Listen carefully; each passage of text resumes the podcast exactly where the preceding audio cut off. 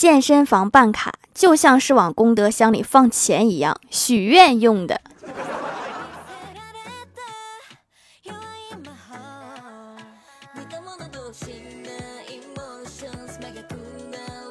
Hello， 喜马拉雅的小伙伴们，这里是糗事播报周二特萌版，我是你们萌逗萌逗的小薯条。当女生和你说好冷啊的时候，其实是暗示了对你的关心。这句话的意思其实是，哎呀，我好冷呀，你可别冷着。这时候你应该不让他们担心，正确的示范是，没事儿，我不怕冷。听懂了吗？听懂的在评论区里扣一。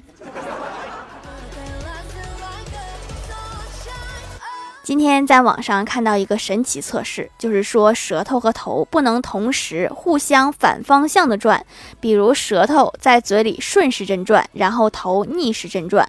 我就不信邪，然后在家试了一下，我妈让我滚出去犯病。我还特意照了一下镜子，原来丧尸片就是这么拍出来的。早上吃饭的时候，我哥突然开始思考人生。按理来说，长得丑的人没有儿女情长的牵挂，可以一心一意去搞钱。但是你看看我，到现在的局面就很尴尬。我对象呢？我钱呢？你不是没有牵挂，你有牵挂，但是人家不搭理你。去理发店剪头发，理发师叼着烟给我围好布，说要首席设计师给你剪嘛，剪得更好看。我就点头，我说那叫首席吧。然后理发师按灭烟头，进屋里戴了一副眼镜出来，说好，我是首席设计师。我瞪着他说，不还是你吗？理发师扶了扶眼镜说，态度不一样。我怀疑你这是黑店。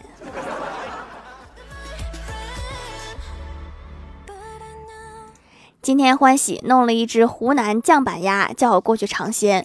我掰了鸭脖子，边啃边说，这骨头怎么这么难啃？又顺嘴问了一句，这鸭脖子应该怎么啃呀？欢喜指着小哈说，你想想狗是怎么啃的。我也没那么大嘴呀、啊。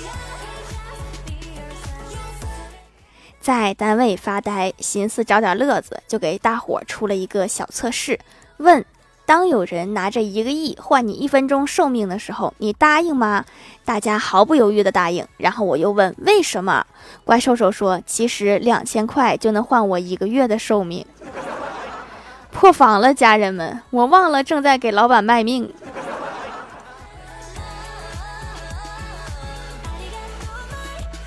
今天老板在微信上晒他刚出生的宝宝，我心想这个马屁一定不能错过，于是就发评论，宝宝好可爱呀，好像嫂子。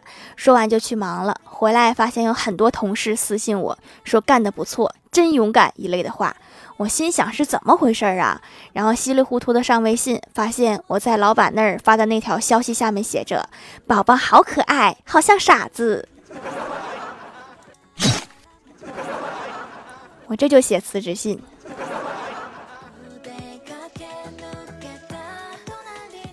李逍遥最近又有新情况，大伙围观他给女生发微信，跟我处对象吧，天天一起坐奔驰。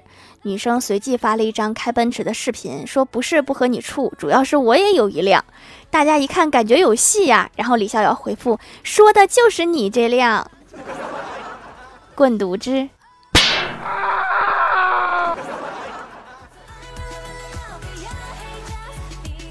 晚上郭大嫂在厨房做饭，听到郭小霞在那哭，就冲进屋里问郭大侠说，你又欺负儿子啦？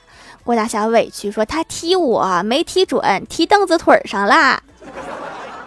这没招了，谁也不怨。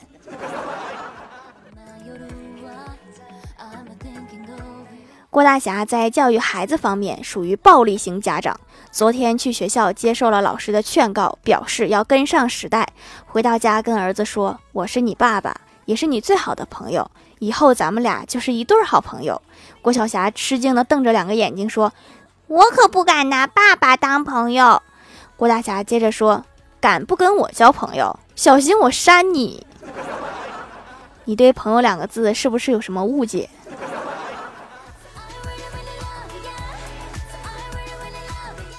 在公园和大爷下象棋，有点紧张。走了第一步之后，大爷沉默了很久，说你是新手吧？我点头。大爷你怎么知道呀？大爷说我在这玩了几年，第一步走帅的真不多。不应该让领导先走吗？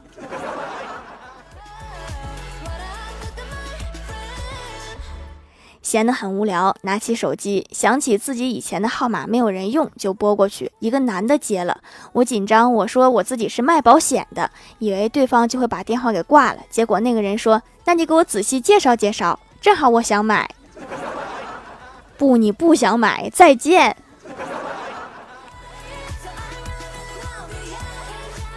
记得上大学的时候，我们这儿有一个很严的老师。有一次我考了五十八分，去找老师求情，用遍了各种方法，软磨硬泡，最后老师说，我看在你这么有诚意的份上，我给你加一分吧。加一分有什么用啊？那不还是挂科吗？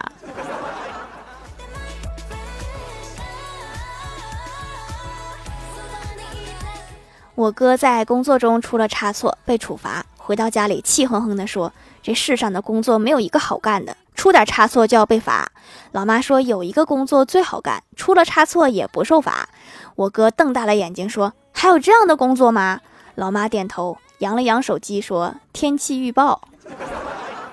我顶着大太阳，看着手机上的大雪，陷入了沉思。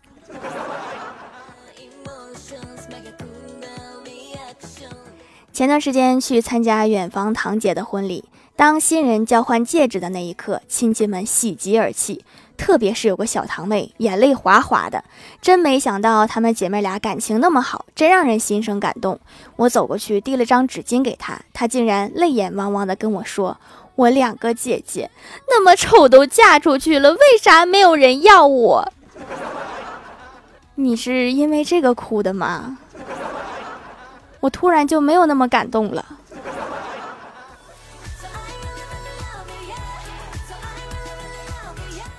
Hello， 喜马拉雅的小伙伴们，这里依然是糗事播报周二特蒙版。想听更多好玩段子，请在喜马拉雅搜索订阅专辑《欢乐江湖》，在淘宝搜索“蜀山小卖店”，数是薯条的数，也可以支持一下我的小店，还可以在节目下方留言互动，还有机会上节目哦。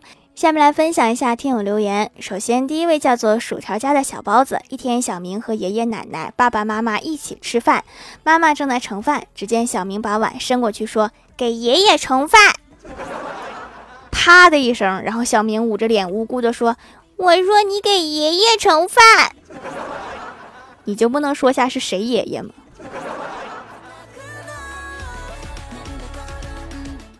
下一位叫做蘸酱的煎饺，他说从单身听条听到娃已经三岁了，那条你呢？你是担心你家娃单身的时候听不到吗？那我尽量一直更下去。下一位叫做张猫猫，他说掌门做的手工皂好棒，针对自己的皮肤问题问了客服，让客服直接推荐的，很方便，使用感很好，滋润保湿，完全不会干皮，还有提亮作用，疏通毛孔，毛孔干净清透啦，钱没白花，一次成功的购物。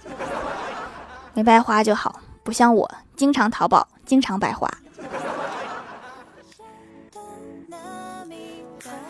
下一位叫做沙雕的一只山，他说留个段子分享一下吧，我从小就有音乐天赋，尤其对古筝情有独钟，前段时间每天特别沉迷于手机上的一个输入法，就是按键的时候会有古筝弹奏的声音，我就用手机演奏，演奏的还挺熟练，直到家人给我买了一个真正的古筝，让我彻底放弃了古筝，而且对音乐再无兴趣。这件事情告诉我们，音乐爱好的消失在于开始学音乐，偶尔玩一下还可以，刻苦学习那是不行的。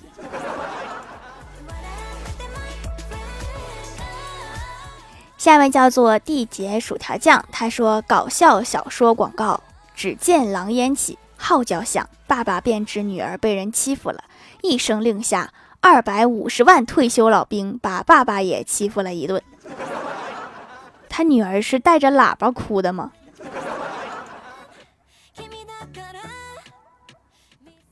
下一位叫做彼岸灯火，他说爸妈安排我去相亲，可我怕见到女生说不出来话，所以我让我哥陪我一起去。到了饭店，刚点完餐，女生就来了。你还别说，这个女生长得可真漂亮，身材又好，简直是标准的白富美。我心想人家已经来了，先打个招呼吧。结果还没等到我开口，我哥就回头冲我说了一句，行了，你回去吧，这没你的事儿了。这应该是截胡了。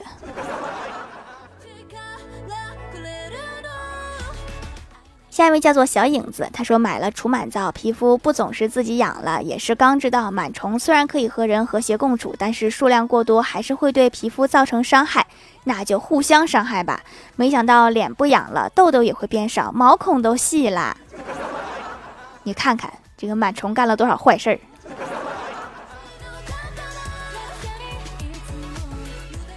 下一位叫做薯条学生，他说条啊，我这里要上网课了，哎，不说了，留个段子。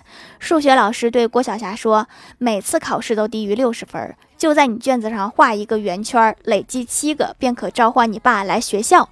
好久没留段子了，条还记得我吗？居然给七次机会啊，老师已经很好啦，记得你呀。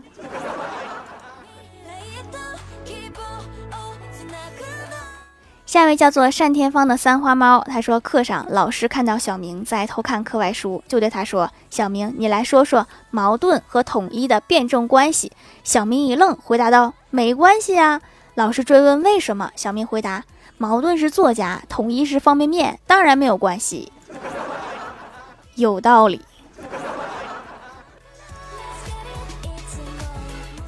下一位叫做听友三七二四三五六六零，他说条啊，我是你新粉，我只能在小度上听，难得有一次机会献上段子一条。昨天郭晓霞问郭大侠爱情是啥，郭大侠说爱情就是我当初啥也没有，你妈依然嫁给我，这就是爱情。另一个小女孩插嘴说，什么叫亲情呢？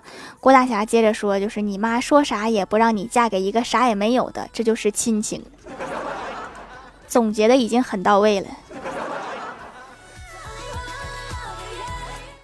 下面来公布一下上周七七六集沙发是樱花雨月盖楼的有宁小萌不萌呀，薯条家的小包子，墨雨小冉，刘娘连连念牛郎，薯条酱别拖鞋自己人，雕个王昭君，解解馋，定灵喵，彼岸灯火，哈喽微燃烟火，雪花猫的小可爱。感谢各位的支持。好了，本期节目就到这里了，喜欢我的朋友可以点击屏幕中间的购物车支持一下我。以上就是本期节目全部内容，感谢各位的收听，我们下期节目再见，拜拜。